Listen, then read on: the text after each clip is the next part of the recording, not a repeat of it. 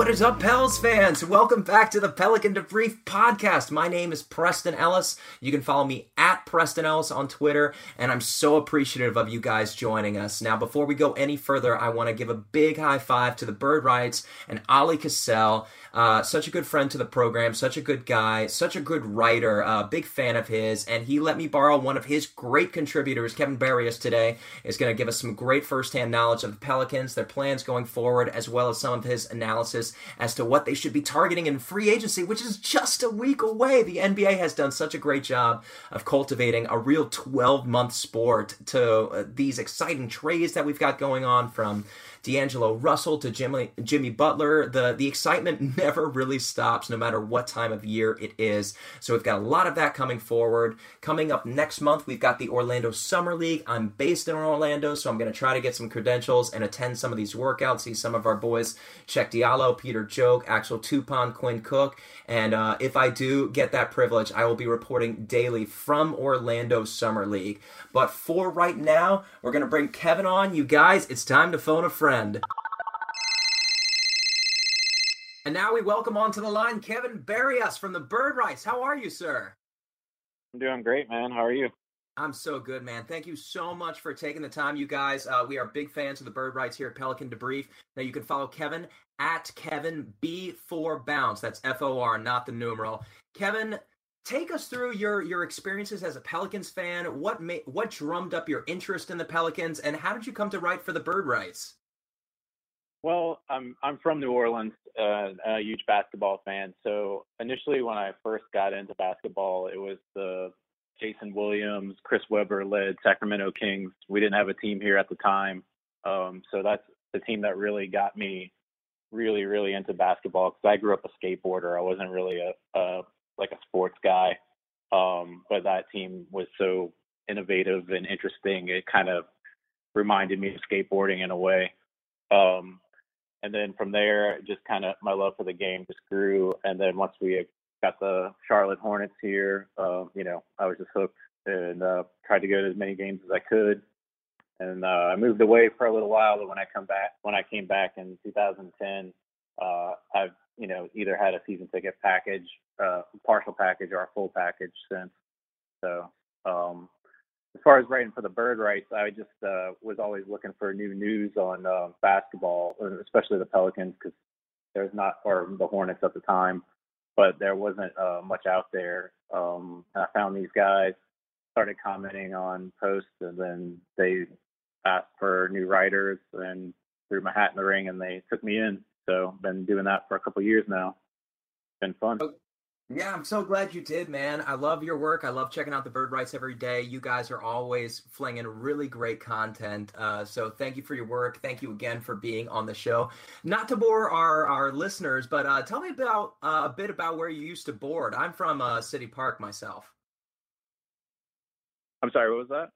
Uh, where did you used to skateboard in New Orleans? Oh, oh yeah, um, all over. Um, you know, I started skating when I was like eight, and I had to stopped when I was about 28 because my knees were getting so bad. But um, you know, uh, where where Harrah's Casino is now, it used to be the Rivergate, which was a big skate spot for us. And while they were building the aquarium, we'd go on the uh, steps there, um, and just you know any parking lot we could find, pretty much.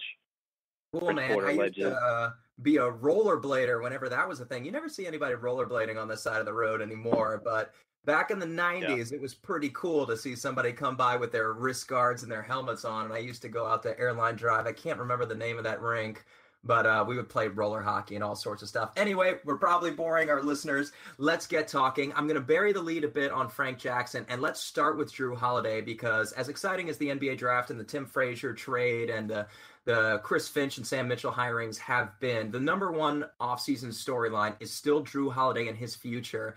And I feel like the Pelicans have benefited greatly on other squads around the the NBA, you know, picking up D'Angelo Russell's, uh, let's see, uh, Kris Dunn's in Chicago. The 76ers traded up for Markelle Fultz, and the Lakers now have Lonzo Ball. Everybody is getting their point guards, Dennis Smith and Dallas Mavericks. How do you think, Kevin, that's going to affect how much the Pelicans are able to secure Jrue Holiday going for going forward? Or do you think he still leaves? You know that it's really tough. Like I think in theory it should make it easier to keep him here because a lot of the markets have dried up.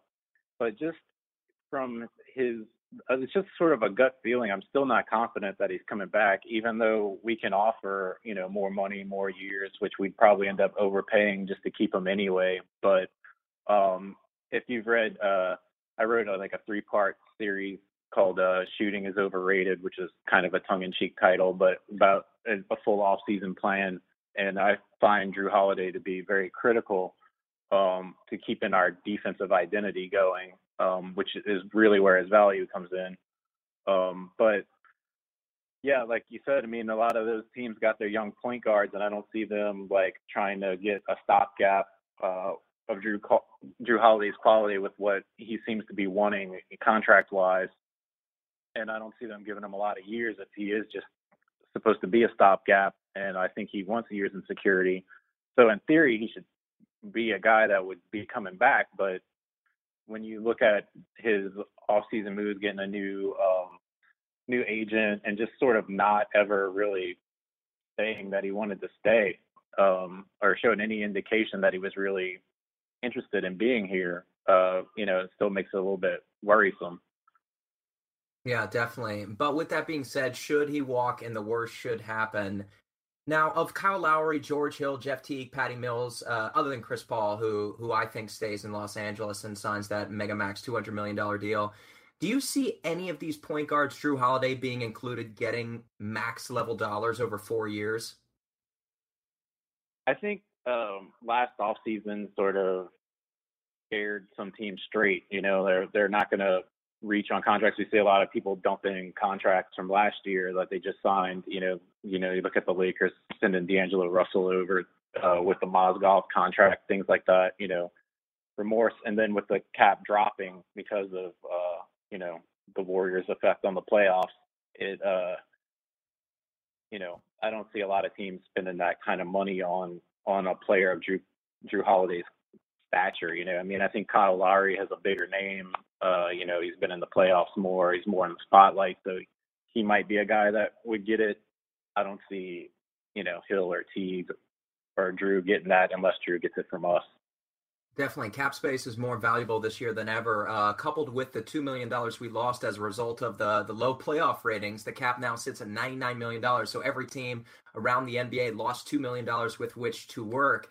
And uh, that brings me to the NBA draft. And before we get to Frank Jackson, let's uh, precurse it with the Tim Frazier trade. He was on the books for a little over two million this year. Do you think this was strictly um, a cap-saving move, or do you think the Pelicans really didn't see a future with Tim Frazier going forward? They did start him at point guard for 35 games last year, including most of the second half of the season, or at least the post Demarcus Cousin uh, time of year, post All Star break. What what do you think about that trade, and why do you think the Pelicans pulled the trigger? You know, I'm I'm a Frazier fan. I I liked him a lot, um, but I didn't hate this move even just in a vacuum. But I think we don't really know what the full plan is yet, so it's hard to really grade or judge this move at all um, at the moment. Um, because I'm sure they have a lot, you know, it's sort of probably like a choose your own adventure novel where they like have this one thing and then there's two or three options they can choose from next that they have plans for, just seeing how things fall. But Frazier was in the last year of his deal. He wasn't going to come back next year. They weren't going to bring him back. You know, I don't, I don't see that happening. And uh, with the cap dropping, needing maybe another roster spot, getting a second pick, which they probably intended on picking somebody with, but uh, we can talk about that later. But I think the guy that they wanted went ahead of uh, their pick, so they ended up selling it off but um, it gives them still like flexibility to do other things. You know, you're gonna have to bring um, if you bring Holiday back, you're gonna be over the cap. You got a few options you can work with cap wise to bring in guys, and every cent matters. And with Quinn Cook, Jamal Crawford, I mean, sorry, Jordan Crawford, um, possibly Jrue or another Jrue replacement, and Boogie ball handling. Tim Frazier's skills weren't necessarily needed, especially since he didn't provide you anything on defense or much in the way of scoring. Yeah, pretty much the most important thing he did was was protect the ball. He averaged uh, one turnover or less for the majority of the season, and that was the reason that Alvin Gentry let him engineer the offense towards the end. Does the the trade I think is is a is a wonderful trade. I, am very surprised we were able to get a second round pick for him at all and get rid of his uh, get rid of his two million dollars when its cap space is like we said more crucial than ever. But does does the timing of the trade make you a little bit nervous? If we knew that we were getting an immediate contributor in the second round who could come in and pilot the offense. Uh, I think I would be a little bit more settled. But now knowing that Jrue Holiday is still on the fence, Frank Jackson looks to be a red shirt. Uh, we'll we'll get to Jackson in a second. Does the timing of the trade make you a bit nervous, or do you think they pulled the trigger at the right time? Um, it doesn't make me nervous because, like I said, I don't think Frazier was a long-term plan there, and and you have guys on the roster that can come in and play play that position. You know, you have Quinn Cook, who I think they're pretty high on, who is not as dynamic of a playmaker. Like Tim Frazier was a, a really good passer, um, but he's a better shooter and a better scorer, which fits um, the system better, possibly. And also, you know, when I, I interviewed Jamal, um, I keep saying uh, Jamal, Jordan Crawford. uh, that I interviewed Jordan Crawford earlier this off season, and he said that one of the big emphasis is, was him getting to uh, run the offense. So I think they have a lot of ideas of using him more as a point guard this year as well. So um, I think Tim Frazier just, you know, he was going to fall out of the rotation and wasn't going to be around long term. So if you could get a second round pick for him, that's great.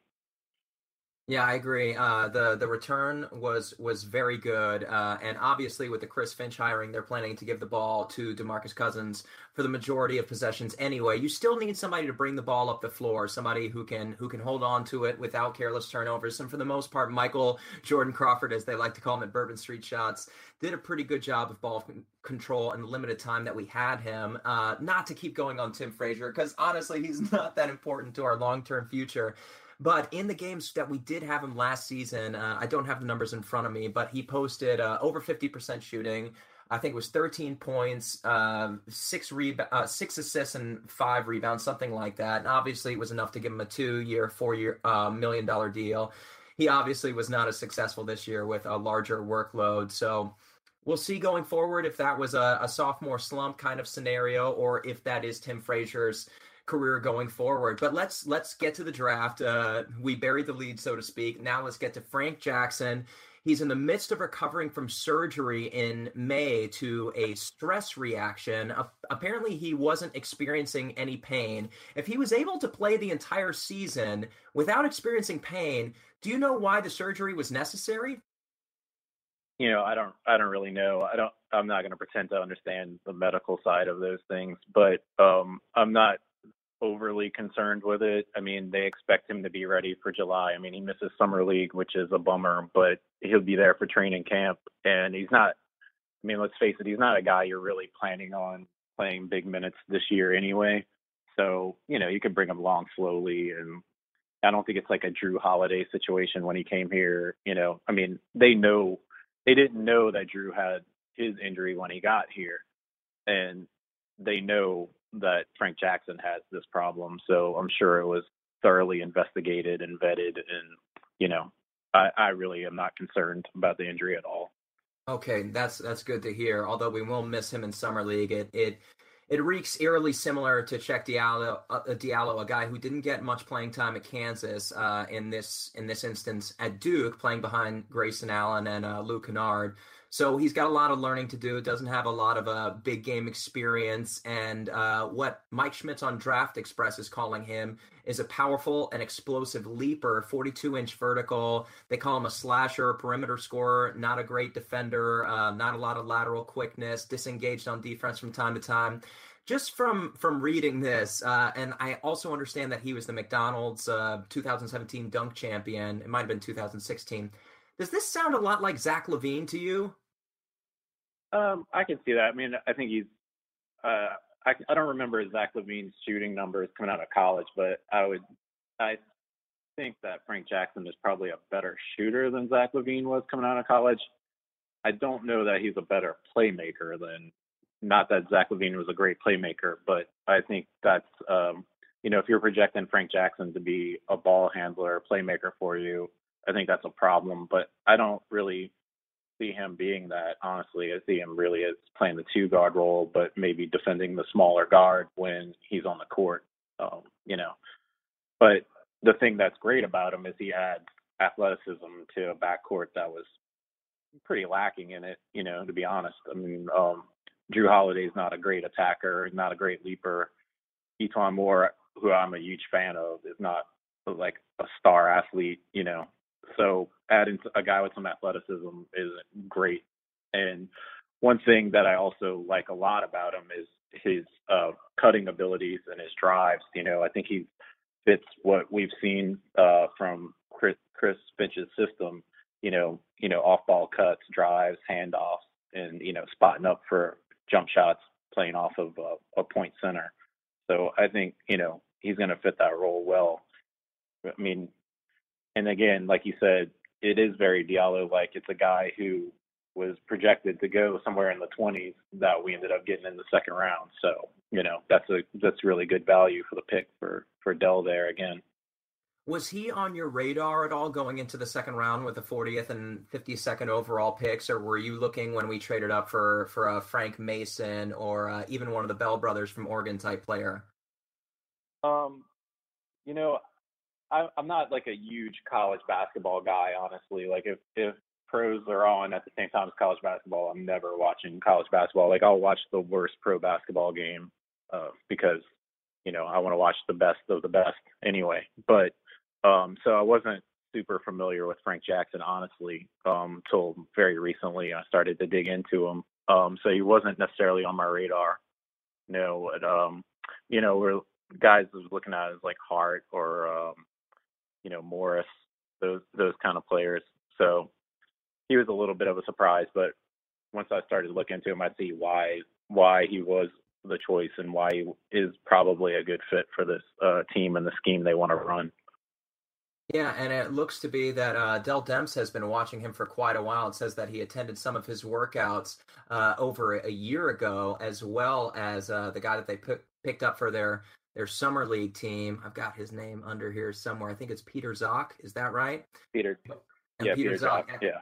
Were you surprised that we traded away the 52nd overall pick? Most people are excited that we we kind of packaged the two picks to move up to 31st because obviously the 40th to the 31st pick, which was the Charlotte Hornets, that I believe they acquired in the Atlanta Hawks trade. We traded up that nine spots for cash considerations, and then we gave away the 52nd overall pick also for cash consideration. So, in all essence, we traded both picks to move up nine spots, which I believe last year we had, I believe, the 39th and 40th, and we moved up to 33. So, we moved up even further this year with the 52nd overall pick than we did having two picks back to back last year. Were you disappointed that we gave away the 52nd pick? I wouldn't say I was disappointed. I mean, I think if uh, Monte Morris would have lasted, he got picked the pick right before 52. I think they probably would have taken him just to have another like point guard potential player uh, on the roster. But I think once he was gone, it you know after that it's all guys that could maybe you could find comparable guys, you know, undrafted, and then they're not guaranteed or they fit the two-way contract model. So you give yourself some more flexibility and roster space and uh, and cap space.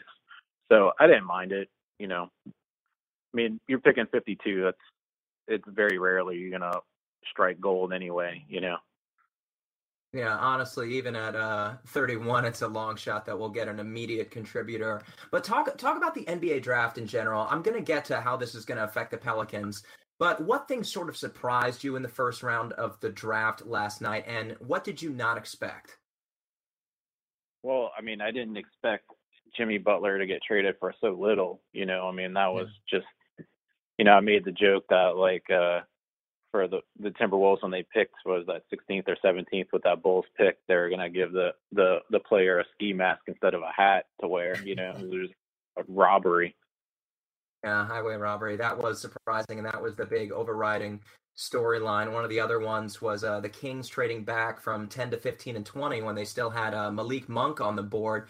Were Were you at all surprised they didn't want to pair the two Kentucky boys together in uh, Fox and and Monk in Sacramento with Buddy Hield?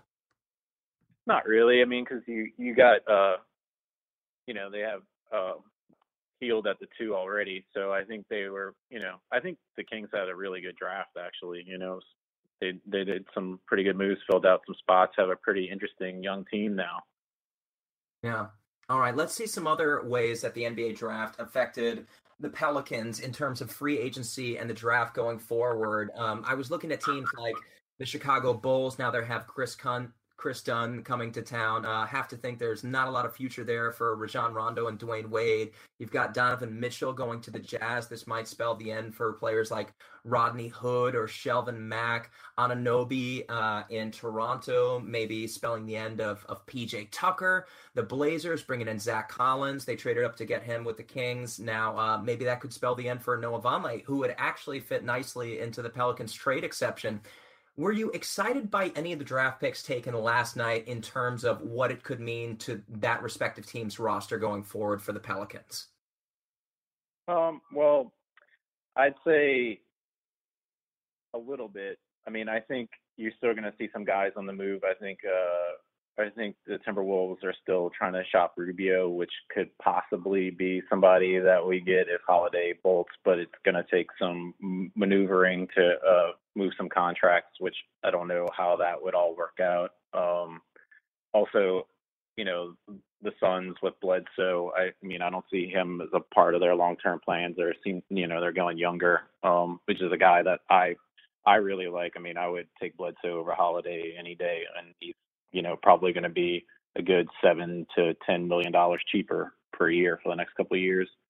Um, I was kind of surprised that um, that the Magic didn't really address a point guard situation because they've never really seemed to be sold on Elfrid Payton, but they have like a, a you know new new GM in there, and maybe he thinks differently. But I, he's a guy that I always thought could be a nice piece maybe for the Pelicans as a reserve uh, point, or if Holiday does bolt because he slides right into that Buddy Hield trade exception. Um, I worry. Uh, I think I feel like the Spurs kind of replaced Patty Mills last night. I don't think they're looking to bring him back, and I worry about that because I think that's a guy that the Pelicans are targeting, and I don't necessarily trust Patty Mills. Like I, I feel like he's one of those Spurs guys that you know looks great in the system. Like remember Marco Belinelli looked great as a Spur, you know, and I just worry about counting on a guy like that, giving him a good contract and, you know, him sort of flaming out. Um other guys like Jonathan Jackson going to Phoenix, maybe TJ Warren becomes available. Um if if the Spurs make a hard run at Paul George, maybe you can pry away Jonathan Simmons. But I, I kind of think that if they do get Paul George. They're going to try to field Kawhi Leonard, Paul George, and a Jonathan Simmons like trio that would be incredibly defensively and be very troubling for us. but um yeah, other than that, you know, like the main thing that happened in the draft is Holiday's options kind of dried up a little bit. So as I joked about him demanding a high contract and kind of uh, the rumors that he's demanding that his brother come with him he's going to have to go like revise his ransom letter, you know, and just maybe uh eat a little crow and come back. Hopefully, we'll see. Definitely. Do you trust Dell Demps at that negotiating table? We've already seen him overpay for free agents like uh, Asik to bring him back, and uh, in a similar instance to this, because he had just traded a first round pick, much in the same vein that he gave two for Jrue Holiday, and he still overpaid him uh, when the market was not set to give him that five year deal. Do you think that Dell Demps still overpays Jrue Holiday? And if so, what do you think he throws at him? I think he does, you know. But the thing is, it's like it's say you say that he's overpaying him, but when you look at it, like who else can you really get?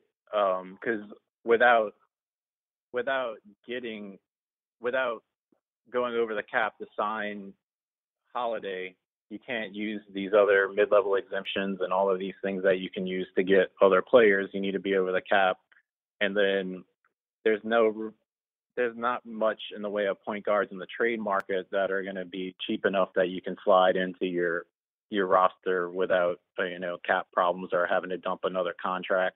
The only guy I can really think of that I would be interested in is Elfrid Payton. That you know would slide into that Hield uh, trade exception. Yeah, I definitely think we'd have to get creative uh, as far as bringing in a point guard. Somebody like uh, I don't know why Shaun Livingston would ever want to leave Golden State with what he's got going there. I would assume he'd even resign at the minimum if he had to. But some players who I was right. thinking about uh, it possibly packaging like a lottery protected pick for a player, maybe like a Jeremy Lin, uh, bringing in a Shelvin Mack, I'm sure would would really relish having the the starters minutes no matter where he goes from Atlanta to Utah. He see, he can't seem to crack any floor time, and when he does, he produces at a at a pretty impressive clip. Not that he's gonna make an All Star team or anything, but he could be a stopgap player for a year or so if we gave him a, a let's say a five million dollar contract, and then after that, it would have to be it would have to be trades. It would have to be um, packaging those future picks that everybody assumes Dell Demps is going to give away uh, at any at any juncture going forward anyway. But you are right. Bringing back Jrue Holiday is the most logical option. I'm just terrified that we're going to overpay him. I think as the market is set right now, I don't think anybody offers him a four-year deal at more than 18 million a year. Do you? I mean, I could see that being a, a, a deal for him. I, you know, but again, it's like one of those things where I think uh, we're gonna we're gonna pay him probably a little bit more than that. I think you know I think about 20 million is probably what we're gonna we're gonna get him. Um, but again, you know it's what you need to do to to keep the roster where it is, and also Holiday is such a huge part of what we do defensively. That's really his value. So you're taking the the ball handling out of his hands with you know Boogie being the main the main ball handler when they're on the court together. But you know, defense is. I mean, that's what kept us afloat, close to uh, you know being in the playoff talks this whole year. So we improve on offense and we maintain that level of defense. Um, we should be solid and paying Jrue to keep Drew is uh, worth it. I think. I don't know where these uh, point guards go will be the number one uh, story this offseason, at least in New Orleans. And let me ask you one more question before I move on from Jrue Holiday. Um, so we've got free agency coming up in a week, and obviously we need to bring Jrue back. But should some point guards start to fall, let's say uh, Jeff Teague and, and George Hill are off the market, and all you've got left really are Kyle Lowry and Patty Mills. Chris Paul is going to resign how many days go by before you give up on Jrue's uh, free agent search and you just pay whoever you can? Well, I think you got to go in right away with a, with you know a, a you know like you said maybe like a 16 to 18 million offer, see where they're at. I mean, I'm sure they've already been engaged in talks, you know, behind the scenes, but see where they're at. Give them a couple of days to get some feelers out there, and then maybe by you know, day five or something, if you can't work out something, then you move on to plan B. And, you know, I'm not sure what that is, but I, if it were me, I'd probably, the first thing I would do is see what I could do to get Eric Bledsoe. And if I couldn't get Eric Bledsoe, I would just try to get Alfred Payton. Yeah, Gentry was quoted as saying he's our priority. Make no mistake about it but you also as a business it's not any different than anything else. You look at the situation you have to have a plan a a plan b and a plan c and maybe eric bledsoe falls under that plan b or c. Uh, let's talk let's let's move on transition. I want to talk about one of your previous articles. It was one of the the darkest times to be a pelicans fan from this previous season. We had a couple of those but on march 9th the pelicans had just completed the trade for demarcus cousins. I think we were two and six post uh, Boogie trade at the time. We were not playing well. Boogie was settling at the three point line on every transition possession. And you came out with an article talking about Becky Hammon as the new Pelicans head coach, which was very interesting, not just because she's been under the Spurs umbrella, Hall of Fame type player. And uh, what what it would mean for New Orleans, how um, how exciting that would be, how much interest that would generate.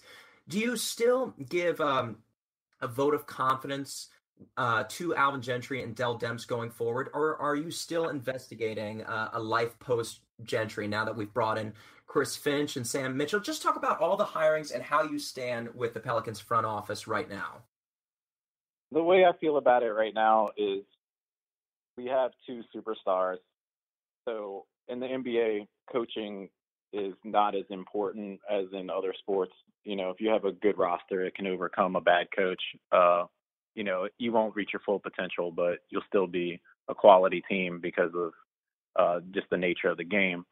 That being said, I still am not a fan of Alvin Gentry. Um, I just don't think he's a great coach. I mean, you look at his uh, plays out of timeouts last year; they're atrocious. You know, he's the offensive mastermind, and offense is in the tank. Um, I don't have a lot of trust in him, but what I find interesting is I feel like neither does the team, but they're putting on this whole sort of facade. It's kind of like the Wizard of Oz, where you know we're not firing Alvin Gentry because of that whole idea that DeMarcus Cousins has had so many coaches in his career, and we want to show we're not dysfunctional. But we basically completely neutered him. You know, he already had a defensive coordinator. Now you're bringing in Chris Finch to be the offensive coordinator and totally changed the way the offense was run. Um, so in a sense, he's just managing game flow right now. Rock, You know, lineups, when to call a timeout, those kind of things. It seems like to me. Um, so I feel like they sort of, in a way, got rid of him, but still kept him in a way that makes it seem like there's continuity. There's not, uh, you know, the, the the coaching staff isn't in flux, and then you have, you know, I think next year is like a an op team option on him.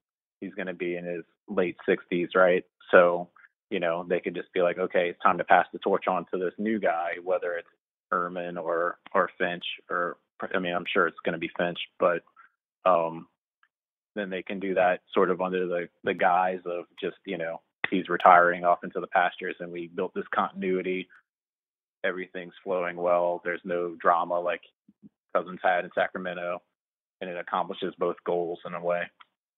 That's what I was going to say. It uh, a lot of really great points there, um, and coaching does matter. I was going to argue with Erik Spoelstra and Rick Carlisle, often bringing the best out of their uh, you, would have to say they're they're not the most talented teams in the league, but they often perform like they are. And now Alvin Gentry has this uh, almost all star lineup of assistant coaches, like you said, Chris Finch. We brought in Sam Mitchell to be our new Robert Pack, our, our sort of a cheerleader or guy who garners respect, uh, the the gladiator speech giver. And then you've got Darren Erman. You've got your offensive defensive coordinator, and then you've got the the guy that the players actually listen to. So he is surrounded by so many powerful voices. Um, it'll be interesting to see how he uh, commands the the respect of the team going forward. But he seems like an all around likable guy, like a player's coach. Everybody gets along with him. Demarcus Cousins talked about how meaningful it was having he and Dell Demps on the plane with him on the ride back to New Orleans after he had just flown back to Sacramento.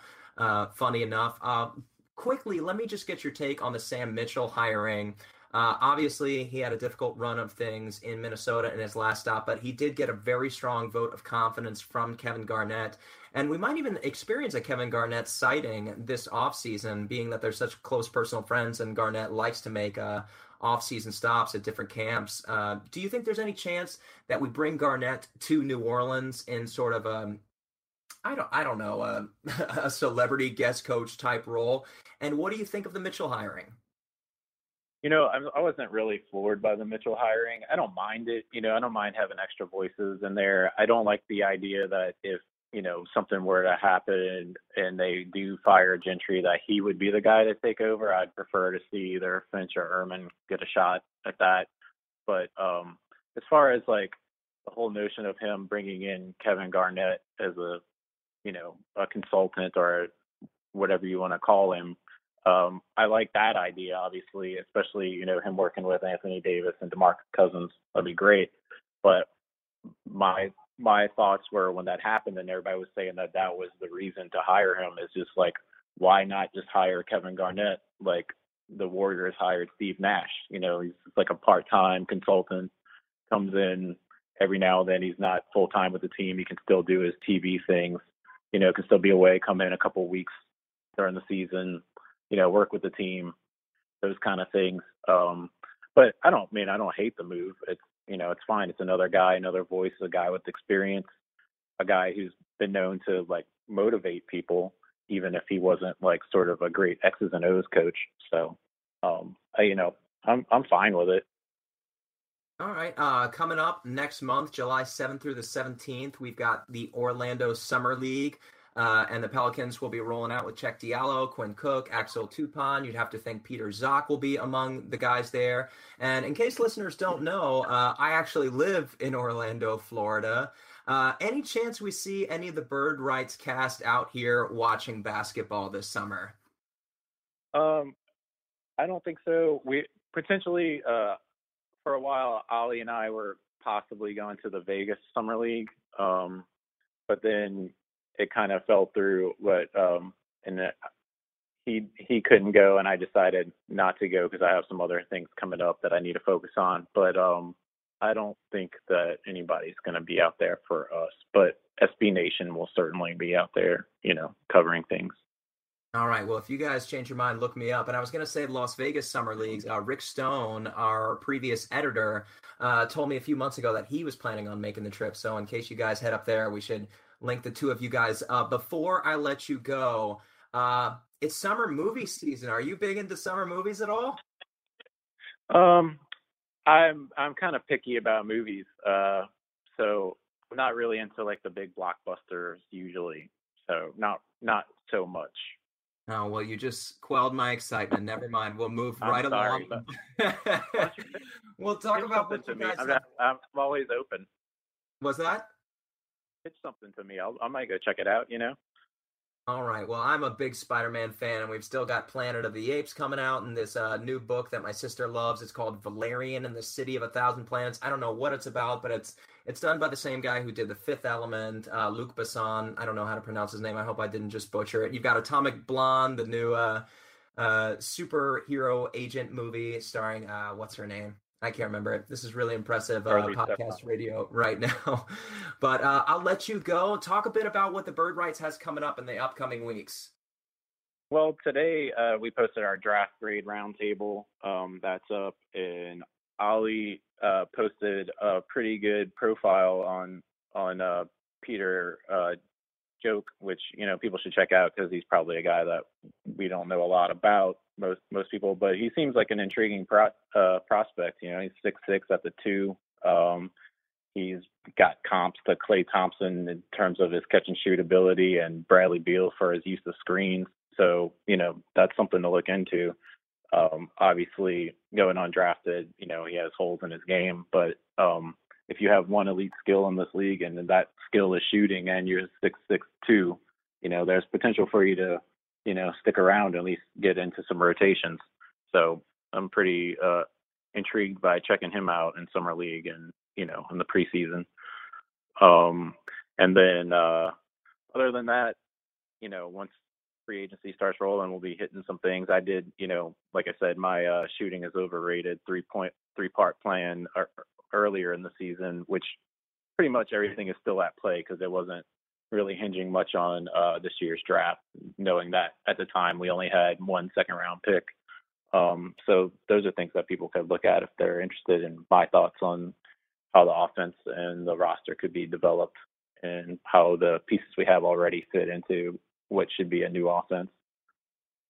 Sounds good, Kevin. Thank you so much for your time. Again, listeners, this is at Kevin B for Bounce. He writes for thebirdwrites.com. Kevin, thank you so much for your time, man. Thank you, Preston.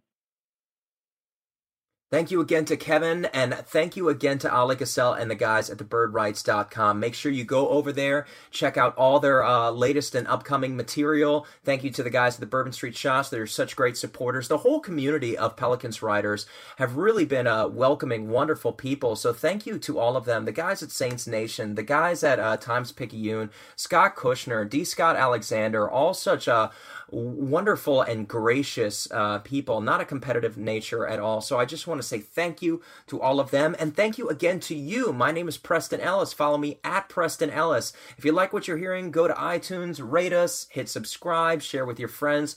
We really appreciate all of your support. We are just fans here at fansided.com and we just love talking basketball. That's the reason that we do it. We're by no means experts. So if you guys have some input, or some stuff that you would like to hear us talk about from the fan side, please write under PrestonEllis.com on Twitter, and I promise you we will have all of your questions up on the next podcast. I'd be happy, really thrilled to answer them. So, again, thank you guys. Just in case Elizabeth is listening, happy birthday to you. I doubt that she is. And uh, stay tuned. We've got free agency coming up. Orlando Summer League is coming up next month. I live in Orlando. I'm going to try to secure some credentials so that I can talk to you guys about the daily happenings of the performances of Cheick Diallo, Axel Toupane, Peter Jok, Quinn Cook. Uh, it'll be really fun to see those guys in action. Maybe we'll even see some other sightings, like uh, maybe Frank Jackson on the bench or some uh, Dell Demps sightings. Um, but for now, thank you guys for listening, and we'll talk to you again soon. Let's go, Pels.